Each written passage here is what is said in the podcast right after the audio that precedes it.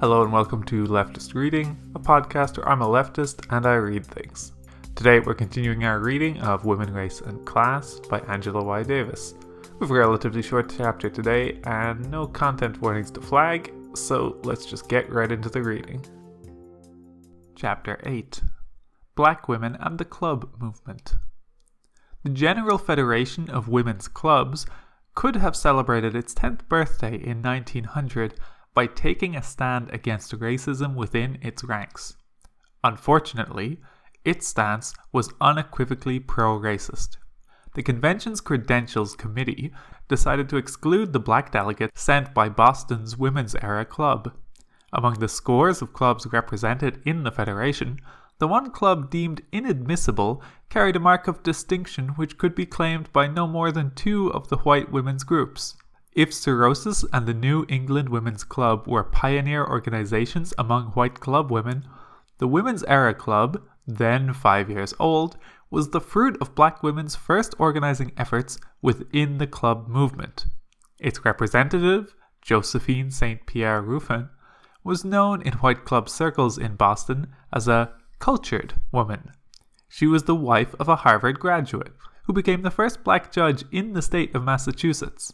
As the Credentials Committee informed her, she would be welcomed in the convention as a delegate from the white club to which she also belonged.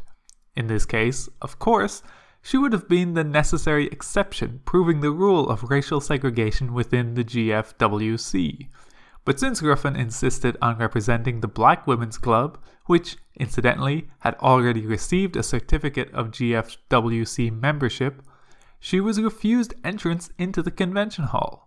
Moreover, quote, to enforce this ruling, an attempt was made to snatch from her breast the badge which had been handed her. Footnote 1. Shortly after the Ruffin incident, the Federation's newsletter carried a fictitious story designed to frighten those white women who had protested the racism manifested within their organization. According to Ida B. Wells' account, the article was entitled The Rushing In of Fools. Footnote 2, and it described the pitfalls of integrated club life in a certain unnamed city. The president of the unidentified club had invited a black woman, whom she had befriended, to become a member of her group. But alas, the white woman's daughter fell in love and married the black woman's son, who, like his mother, was so light complexioned as to be hardly recognizable as black. Yet, the article confided, he had that invisible drop of black blood. And when the young white wife gave birth to a, quote, jet black baby, the shock was so great that she turned her face to the wall and died. End quote. Footnote 3. While any black person would realize that the story was contrived, the newspapers picked it up and widely disseminated the message that integrated women's clubs would result in the defilement of white womanhood. The first national convention called by black women had taken place five years after the 1890 founding meeting of the General Federation of Women's Clubs. Black women's organizational experiences could be traced back to the pre Civil War era, and like their white sisters, they had participated in literary societies and benevolent organizations. Their main efforts during that period were associated with the anti slavery cause. Unlike white women, however, who had also flocked into the abolitionist campaign, black women had been motivated less by considerations of charity or by general moral principles than by the palpable demands of their people's survival. The 1890s were the most difficult years for black people since the abolition of slavery, and women naturally felt obligated to join their people's resistance struggle. It was in response to the unchecked wave of lynchings and the indiscriminate sexual abuse of black women that the first Black Women's Club was organized. According to the accepted interpretations, the origins of the White Women's General Federation go back to the immediate post war period, when the exclusion of women from the New York Press Club resulted in the organization of a women's club in 1868. Footnote 4. After the founding of Sorosis in New York, Boston women established the New England Women's Clubs. Thus, the trend was set for such a proliferation of clubs in the two leading cities of the Northeast that by 1890 a national federation could be founded. Footnote 5. In the brief span of two years, the General Federation of Women's Clubs had acquired 190 affiliates and over 20,000 members. Footnote 6. One student of feminist history explains in this way the seemingly magnetic attraction these clubs held for white women. Quote, Subjectively, clubs met the need of middle class, middle aged women for leisure activities outside of, but related to, their traditional sphere. There were, it soon became clear, literally millions of women whose lives were not filled up by domestic and religious pursuits. Poorly educated for the most part, unwilling or unable to secure paid employment, they found in club life a solution to their personal dilemma. Footnote 7. Black women, North and South, worked outside their homes to a far greater extent than their white counterparts. In 1890, of the 4 million women in the labour force, almost 1 million were black. Footnote 8. Not nearly as many black women were confronted with the domestic void which plagued their white middle class sisters. Even so, the leadership of the black club movement did not come from the masses of working women. Josephine St. Pierre Ruffin, for example, was the wife of a Massachusetts judge. What set such women apart from the white club leaders was their consciousness of the need to challenge racism. Indeed, their own familiarity with the routine racism of US society linked them far more intimately to their working class sisters than did the experience of sexism for white women of the middle classes. Prior to the emergence of the club movement, the first large meeting independently organized by black women was prompted by the racist assaults on the newspaper woman Ida B. Wells, after her newspaper offices in Memphis were destroyed by a mob of racists who opposed her anti lynching work, Wells decided to take up permanent residence in New York. As she relates in her autobiography, two women were deeply moved upon reading her articles in the New York Age about the lynching of three of her friends and the destruction of her paper. Quote, Two colored women remarked on my revelations during a visit with each other and said they thought that the women of New York and Brooklyn should do something to show appreciation of my work and to protest the treatment which I had received. Footnote 9. Victoria Matthews and Maritcha Lyons initiated a series of meetings among the women they knew, and eventually a committee of 250 women was charged with stirring up sentiment throughout the two cities. Footnote 10. Within several months, they had organized an immense meeting, which took place in October 1892 at New York's Lyric Hall.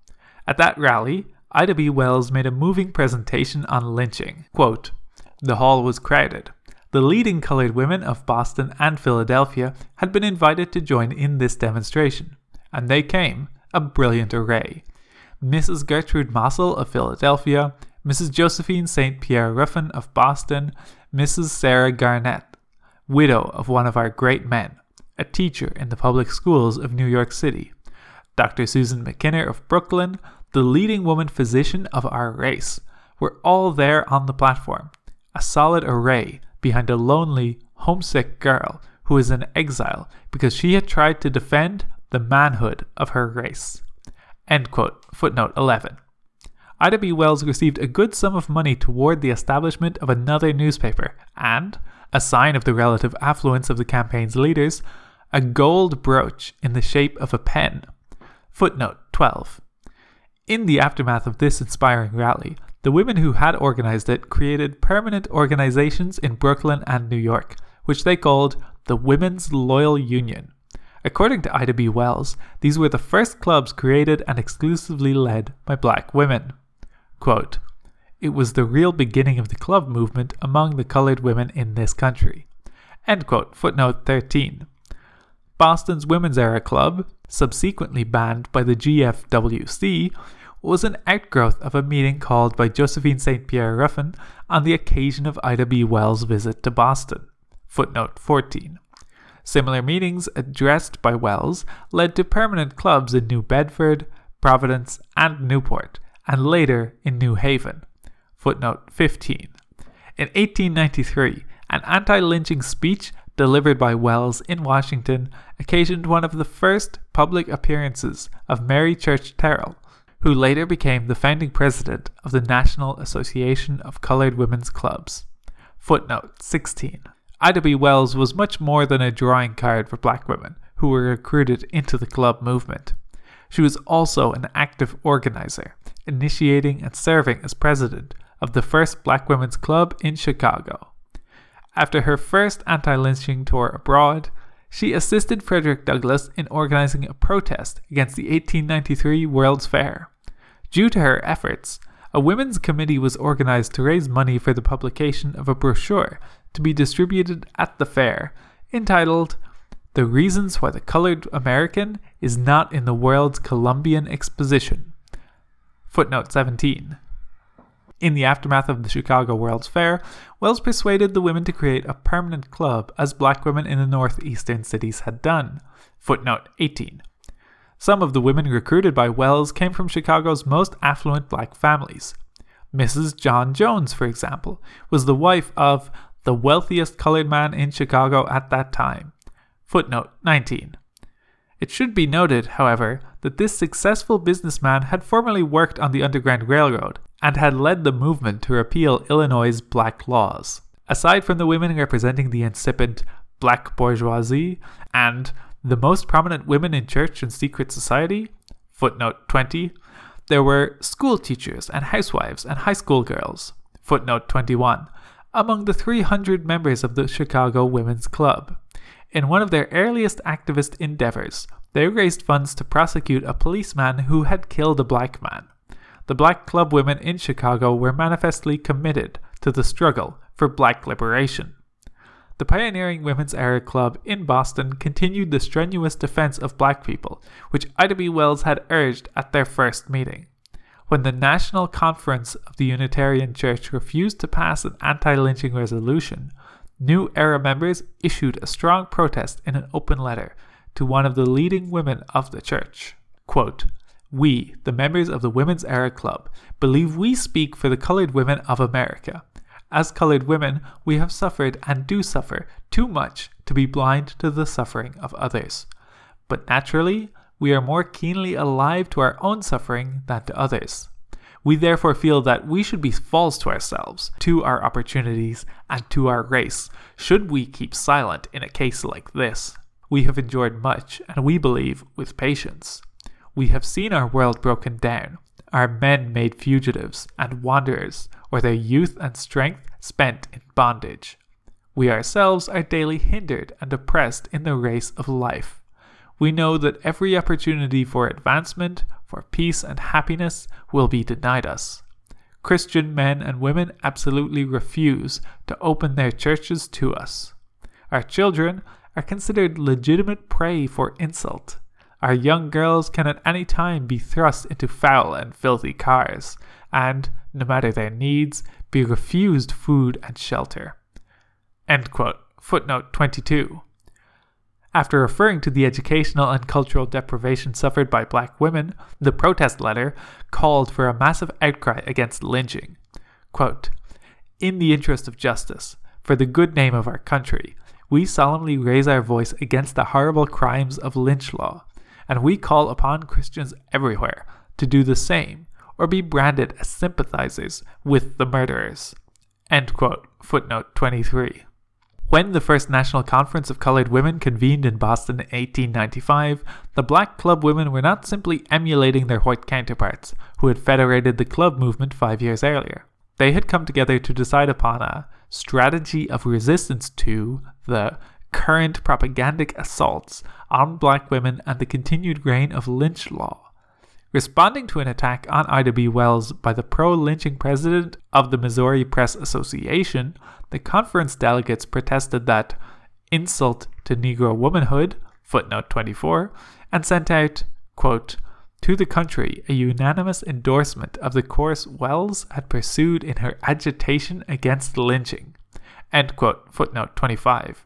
Fanny Barrier Williams, whom white women in Chicago had excluded from their club, summed up the difference between the white club movement and the club movement among her people. Black women, she said, had come to realize that progress includes a great deal more than what is generally meant by the terms culture, education, and contact. Quote, the club movement among colored women reaches into the subcondition of the entire race. The club movement is only one of the many means for the social uplift of a race. The club movement is well purposed. It is not a fad. It is rather the force of a new intelligence against the old ignorance, the struggle of an enlightened conscience against the whole brood of social miseries, born out of the stress and pain of a hated past.